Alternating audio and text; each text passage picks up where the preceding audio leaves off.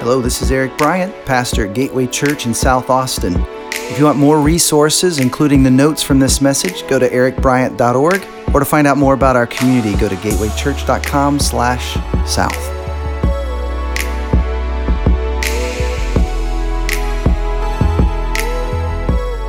Have you ever been around someone who loves you that much? That they care about you, they're willing to lay down their life for you. Do, he, do people hear us saying those kind of things? They may not hear us singing quite like that, but do they hear us saying that we're here for you when you need someone? See, Jesus summarized the message of the scriptures with love God and love people. And serving makes love real, it brings it into the physical realm. What if all of us became known as people who were there for others, that cared for others, that served others? What might that do in our city? Well, I like waves. And I grew up getting to visit my grandparents on Lake LBJ. And then years later, after growing up here in Texas, I moved with my wife to California and I picked up surfing, loved to surf. Uh, that's me right there, actually. No, it's not. But here's what's interesting about waves. I mean, a huge, powerful wave is actually made up of many tiny little water molecules, all moving in circles together. And waves grow from, from little ripples caused by a steady, consistent breeze blowing across the water. And each little molecule of water doesn't move very far, but energy has been transferred from the wind to the water molecules that move in the circular motion. And the longer that the wind moves across the water, the bigger the wave gets. So, what does that have to do with us? Well, nothing. I just love waves. No, actually, it has everything to do with us. See, what I want to be true of us is that God would use us like a big wave of impact for good in our city. Each of us might be just a tiny part, but when together we just follow the Spirit's leading, we follow that wind, we make an impact. Actually, Jesus referred to the Spirit of God like a wind. Says this in John 3 The wind blows wherever it pleases. You hear its sound, but you cannot tell where it comes from or where it is going. So it is with everyone born of the Spirit. See, when you and I say yes to following God, when we acknowledge that what, what we need is Jesus' forgiveness and his death on the cross to count for us, in those moments when we begin to follow him, his spirit comes to live within us and guide us. And it might take us in different directions that might even surprise us. But when we follow the Spirit's leading, when we become people of the wind, we can have a tremendous impact. You know, there are people who helped start Gateway over 20 years ago. And what we're experiencing now is because of their faithfulness, their willingness to follow the Spirit. And there were people, a part of that group, that, that lived south and decided to help start this community 12 years ago. And then about four years ago, we sent 70 people out to start a campus in central Austin. And Gateway Central still is going and meeting in McCallum High School. And last week, Buda began, a gateway campus in Buda, and we had sent out 70 people. And you know, last week, 500 people showed up. Isn't that amazing? Isn't that extraordinary? But, but it can be traced back to the people who started our church, to the people who started our campus, to the 70 who were willing to go and start a new campus. Just think of the wave of impact that you are having in places that you may have never even imagined. If all of us can live that kind of life, where we're each serving, just doing our part, just serving that one person right in front of us, what kind of impact could we have? Now, there are 5,000 people that attend all of our campuses in Austin. Just think if, if each of us served one person, over the next couple weeks, we just look for one person to serve and then another person after that. Maybe we served 20 people over the course of this year. That would be 100,000 people just this year being served. Just think of the impact that we could have in our city. Eh, but what stops this powerful movement of God? I mean, if it's that easy, if we just all followed the Spirit's leading and just did our part, just served that one person right in front of us, then why doesn't that happen? Why isn't there just this tsunami of kindness flooding our city? Well, there are three things that keep this from happening. One is we don't believe Jesus, even if we believe in Jesus. And two, serving requires sacrifice. And three, we don't make enough time. See, the thing about a, a beautiful city like Austin, a fast growing city like Austin, is that it can be really easy to assume that everyone has someone taking care of them. But you can be in a fast growing city like Austin and feel incredibly lonely and isolated. And I'm so glad to be part of a church that's trying to reach all of the city. Right? We have campuses not only in Central Austin, we're about to start one for Pflugervilleans in Pflugerville. We have a North Campus. We have a South Campus, Buda. We hope to start something in Dripping Springs, and one day, perhaps in West Austin and East Austin. We even care for the Leanderthals in Leander. but each of us needs to play our part for that person that's right in front of us. But the first challenge is we don't believe Jesus. Now, neither did his followers. In Mark chapter 10, there's a a story of how after three years, these, these men who'd been living life, seeing Jesus heal people and teach with authority, they, they'd given everything to follow him. They were there with him, and, and they still didn't fully understand what was happening. They assumed that Jesus had come to overthrow the Roman government and to be installed as king. And so they began to argue over who would have what position in this new kingdom. Look what happens in Mark 10. Then James and John, the sons of Zebedee, came to him. Teacher, they said, we want to do, we want you to do for us whatever we ask. What do you want me to do for you? See, Jesus is kinder than I am. I have two kids. They're grown up now, you know, 20 and 17. And, but they used to ask me when they were younger, Dad, we want you to do for us whatever we're about to ask you. Have you ever heard that question? Are you in a good mood right now, Dad? Do you feel like you might say yes to whatever I'm about to ask? See, Jesus was much kinder, right? He could have easily said, What do you think? I'm an idiot? you know, like, but instead he just asked, What is it you want me to do for you? And then they reveal their plan. Let one of us sit at your right hand and the other at your left in your glory. And when you become king, put us in charge. They want the highest positions of power and authority. And Jesus said, You don't know what you're asking. Can you drink the cup I drink and be baptized with the baptism I'm baptized with? You see, Jesus was coming to take upon himself the suffering of humanity. That's the, the drink he was drinking from.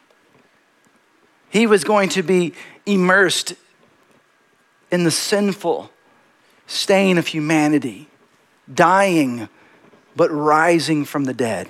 He's asking, Can you follow me along this path? Naively, they say, We can. They answered. Jesus said to them, You will drink the cup I drink and be baptized with the baptism I am baptized with. But to sit at my right or left is not for me to grant. These places belong to those for whom they have been prepared. When the ten heard about this, they became indignant with James and John. And then they started to argue, and they wanted their place at the table. So then Jesus called them all together and said this You know that those who are regarded as rulers of the Gentiles lorded over them, and their high officials exercised authority over them. But not so with you. Instead, whoever wants to become great among you must be your servant, and whoever wants to be first must be slave of all. For even the Son of Man did not come to be served, but to serve, and to give his life as a ransom for many. See, what was to happen is eventually they would get it. Eventually they would follow this path of a life of sacrifice. But in this moment, they were completely confused. They wanted power. Now, what's interesting is that Jesus did not rebuke them for a desire to be great. He did not rebuke them for wanting to live a significant life. But see, the problem is he was noticing that they saw greatness as something you attain going in the completely wrong direction. They were listening to what the world says. See, our world says greatness comes from moving up, upscale, upwardly mobile, up and to the right, moving up the career ladder. That word up just has a beautiful ring to it. But we don't like the word down. Down is a word for losers. It must be avoided at all cost. It's improper to talk at a party about going down. I mean, could you imagine being at a party hearing somebody say, Oh, congratulations, I heard you were downsized. That's not a good thing in our culture. Downhearted, the down and out, the downtrodden. Nobody wants to be a downer. But Jesus is saying if you want to be great, then you need to move yourself down to become a servant, to become the slave of all, servant of others. Think about that. Jesus is even referring to himself as the Son of Man. The, the other time that's seen in Scripture is in Daniel chapter 7. It's the one who was to come and be worthy of worship from all the nations. And he says, The Son of Man has come to serve. See, Jesus came and demonstrated what genuine love is it's a person who's willing to lay down their life. But we struggle to believe that what Jesus is saying is true. Because if we did, we would be doing it all the time. Rather than looking to be served, we would be hurrying to serve. What if, what if Bill Gates, at the height of Microsoft, said to you, If you will become a servant in my kingdom, helping others succeed, but you won't get any pay, recognition, no reward, it'll be hard thankless work, and at times it will feel like nobody notices, nobody cares, and you don't matter. But if you will just do this for the next five years, just be the lowest servant in my Microsoft kingdom, I will make you great in the world of Microsoft. I think many of us would say absolutely. I mean, some of us even got emails from Bill Gates years ago and, and believed it, right? Just forward this to 10 people and Bill Gates will pay you some money, right? But see, for some reason, we don't believe that what Jesus is saying is even greater than that. Jesus is promising us something so much greater than a place in a kingdom that comes and goes, but a place in his kingdom that lasts forever. Greatness comes by serving to get there, it's going to require a reorientation of how we view ourselves. Envisioning ourselves as a servant isn't culturally what we're taught to do. But if you and I ask God to give us a vision for how we should see others as people He wants us to serve, it can begin to change everything. But there's another reason we don't serve. See, serving requires sacrifice, it's hard work. Some of you heard me tell this story before. But it was just such a vivid moment in my life. And for those of you who are new, uh, I grew up in Texas, but we went to Seattle, my wife and I, and helped plant a church, and it went quite poorly, to be honest. We had four senior pastors the four years we were there, and I was one of them. I shouldn't have been a pastor yet, I was not ready. And so then we moved to Los Angeles.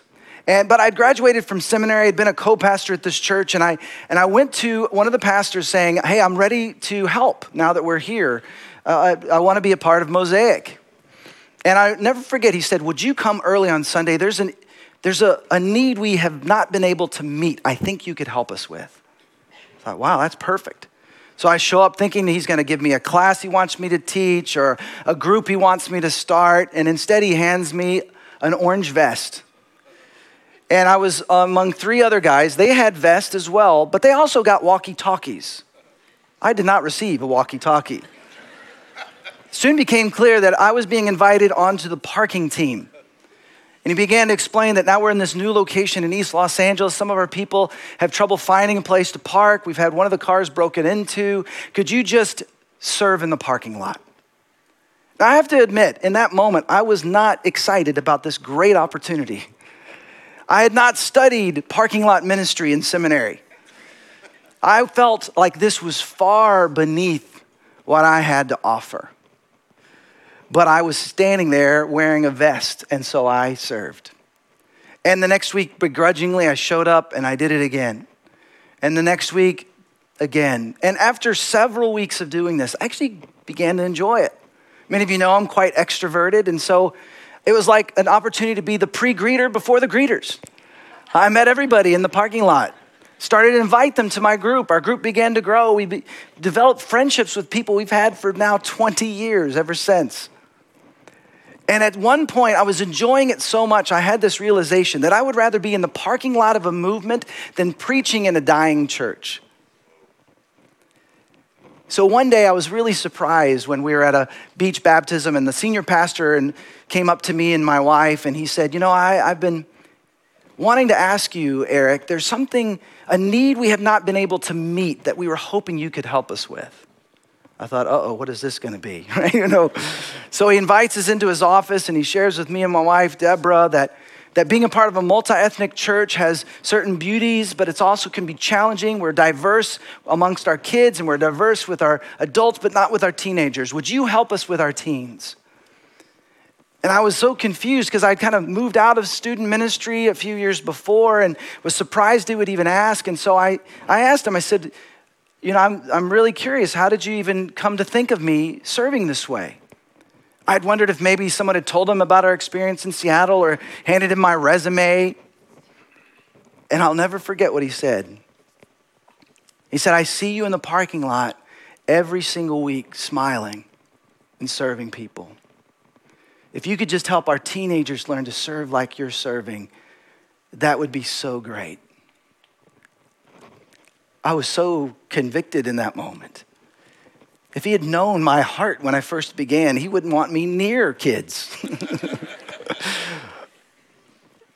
you see, what I've discovered, and this has happened over and over in my life, and you see it happen in the kingdom, God lifts up those who are willing to go down. What, what have you seen as beneath you? Because what is beneath you may be the path to get to where God wants you to go. There's this beautiful story in the scriptures where we see this happen over and over. The, the man who led the people of Israel into the promised land was not Moses, but Joshua. And his first mention in the scriptures, you discover that he was not Moses' son, he was not his brother, he was his assistant. Exodus 24, he appears as Moses' aide. You see, what happens is in the kingdom, when, when you can be trusted as a follower, then you can be trusted with followers. And so, what happens is in that moment, God lifts up Joshua and has him lead the people into the promised land. And, and Moses is a tough act to follow. I mean, he had just helped the people find freedom from Egypt and cross through the Red Sea and so God does this miraculous thing for Joshua and the people. As they entered the promised land, the Jordan River stopped flowing. It was like a mini parting of the Red Sea, and they walked through on dry land in the promised land. And the Lord said to Joshua, it says in Joshua 3, Today I will begin to exalt you in the eyes of all Israel so that they may know that I am with you as I was with Moses. And it was in that moment this miracle took place. And notice how Joshua responds to this miracle. He says this God did this so that all the peoples of the earth might know that the hand of the Lord is powerful, and so that you might always fear the Lord your God. See, Joshua chose to point people to the Lord's leadership rather than his. He never proclaimed himself as king of this new kingdom. He was more concerned with building up God's reputation than his own. And this should come as no surprise because he spent years building up Moses rather than pursuing his own interests. See, we see this happen in God's kingdom. Everything is upside down. To become great means to go down, to become a servant of others. And the beautiful thing in that is that Jesus promises us that if we lose our life in serving, that's how we actually find our life. There's this beautiful experience, when we become servant hearted, we actually become more attractive people. We become more the person that we've always wanted to be. In fact, science has caught up with us and has revealed that, that actually, when you serve, it actually does a lot of good for you. The very act of giving back to the community boosts your happiness, your health, and your sense of well being. Kindness is contagious. Helping others makes us happy. They did a survey. and Americans who de- described themselves as very happy volunteered at least 5.8 hours per month. Teenagers who volunteer have better grades and self image.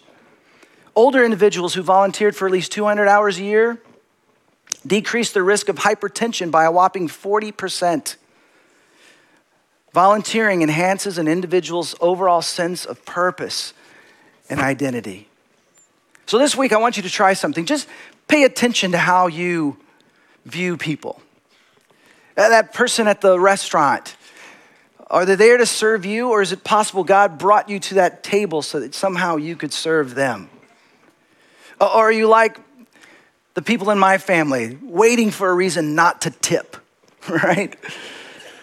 Or that checker at the grocery store, are they there to serve you, or, or maybe you're there to serve them with kindness or a compliment? or the What's After Life book. That, that person at work, are they there to do your bidding? Or are they there because God wants you to serve them? See, we're invited into this invisible kingdom that's subversive, that goes against what the rest of the world says, where we love people, we serve people, we're kind to people. How about in your neighborhood? Are there people in your neighborhood that, that God might want you to serve? Maybe you're gonna throw a, a Super Bowl party. Don't just invite your friends, invite some of your neighbors who could become your friend. Or what about here in this church community? Uh, are you just looking to have your needs met? Are you ready to step in and help us meet the needs of the city?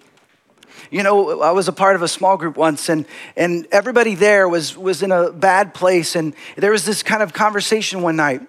And we realized that if everybody showed up just having to have, a, coming to have our needs met, then none of our needs would be met.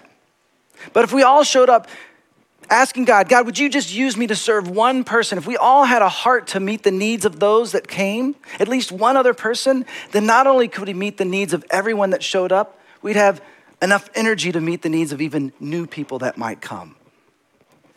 See, I want you to understand that, that this is not a building. This is a movement that Jesus began 2,000 years ago that we get to be a part of. Now, when I grew up going to church, it was kind of a, a, a, the religious thing that you did growing up in Dallas, Fort Worth. And I had this misunderstanding that we came listen to the people sing, give a little bit of money so that the pastor can preach. And the pastors were also the ones doing all the good things out there. And if you had an idea of what he could do, you could let him know by writing it on your little Connect card, right? But what I began to realize as I spent time in the scripture, even as a new believer, is that actually the pastor's jobs were to actually help us serve the city. They're to serve us so that we can be a part of the ministry that God has called us to. And so I want you to, to know that's our heart here too, that your team that, that's part of Gateway South, our staff is here to serve you as you serve the city. Let me introduce them to you. If you haven't met everybody, I got this new toy this week. There we go. All right, that's John Lee. John Lee is a big LSU fan. So you can imagine what a great week this is. And apparently he likes cats too. Uh, but John is the guy to talk to about groups. If you want to join a new group, if you want to be a part of Alpha, all that starts this week. So find John out at the Connect spot. Uh, that's me. That's Ricky Etchiona. Let's see. Ricky is our student pastor. Let's see. I have a new. Little, oh, there. Oh, it's a rat. Uh, let's see. Let's do a different one. Here we go. That's Ricky. Uh, this is a cat toy. Uh, I'm realizing. Uh, Ricky is our student pastor. He's out at camp right now. So if you have teenagers or if you want to serve our students, middle school, high school, he's the one to find and talk to. Sue Linda. This is Sue Linda. A little smiley face for Sue Linda. She serves our children and families with kids, so you can find her to serve. You met, you met Jamie earlier. Little butterfly for her. She's over restore and recovery. And if you want to be a part of that ministry, to be a part of helping others find hope and healing, this is Amber, Amber Andrade. She serves with guest services, the greeters, and people making our tacos. She's the one to find. And then Hannah, you've been hearing her. Yes, you know Hannah. If you can sing or want to learn how to help with production, she's the one to find. But we're here to serve you as you serve the city, as together we become a wave that makes an impact. Do you see yourself as a servant? Do you see yourself as someone others can come to to meet your needs? I want to point out a passage in Luke chapter 9. What we can do to reorient ourselves is this. Listen to this passage, Luke 9. If anyone would come after me, he must deny himself and take up his cross daily and follow me. For whoever wants to save his life will lose it, but whoever loses his life for me will save it.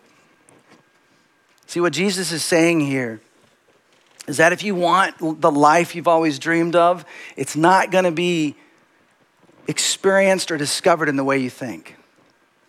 It's not trying to grab and gain, it's from giving and serving.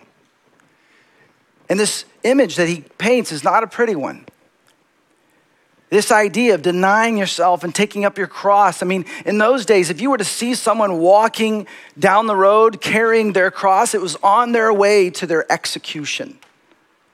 The picture he's painting is that every day you and I must be willing to die to our selfish desires.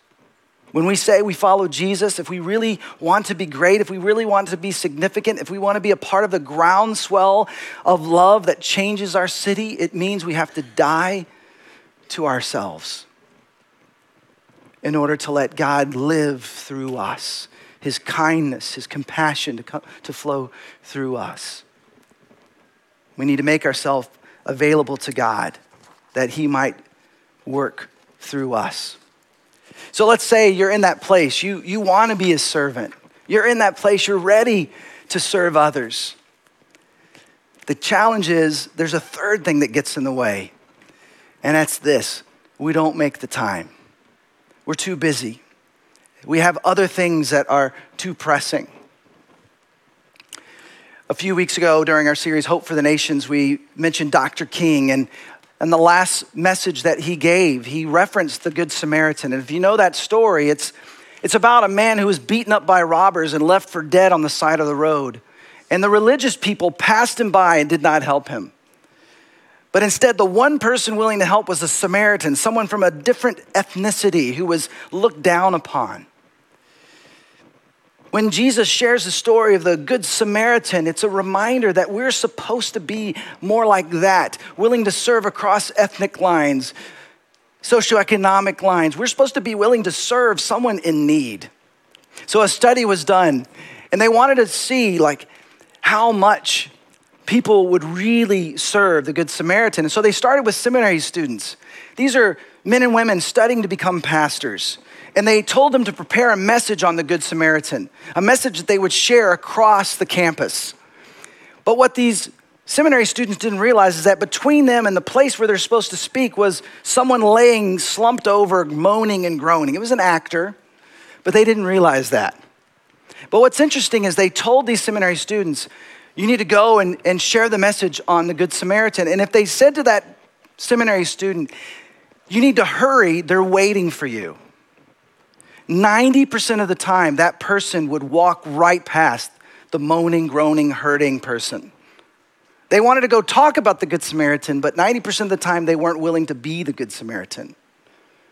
In fact, apparently, some of the people even stepped over the guy on their way to go share the message. But if instead they said, Hey, you have plenty of time, but why don't you make your way over to share your message? Most of that crowd stopped to help the person. See, some of us are just filling our calendars with far too much. And if we're honest, it's not always productive stuff. I mean, do you really have to watch the next season of that show? I mean, do we really need to binge watch on days other than when it's like 20 degrees outside? What if we were to give up some time on our phone, give up some time on our screens to serve other people, to look for ways to meet the needs of other people?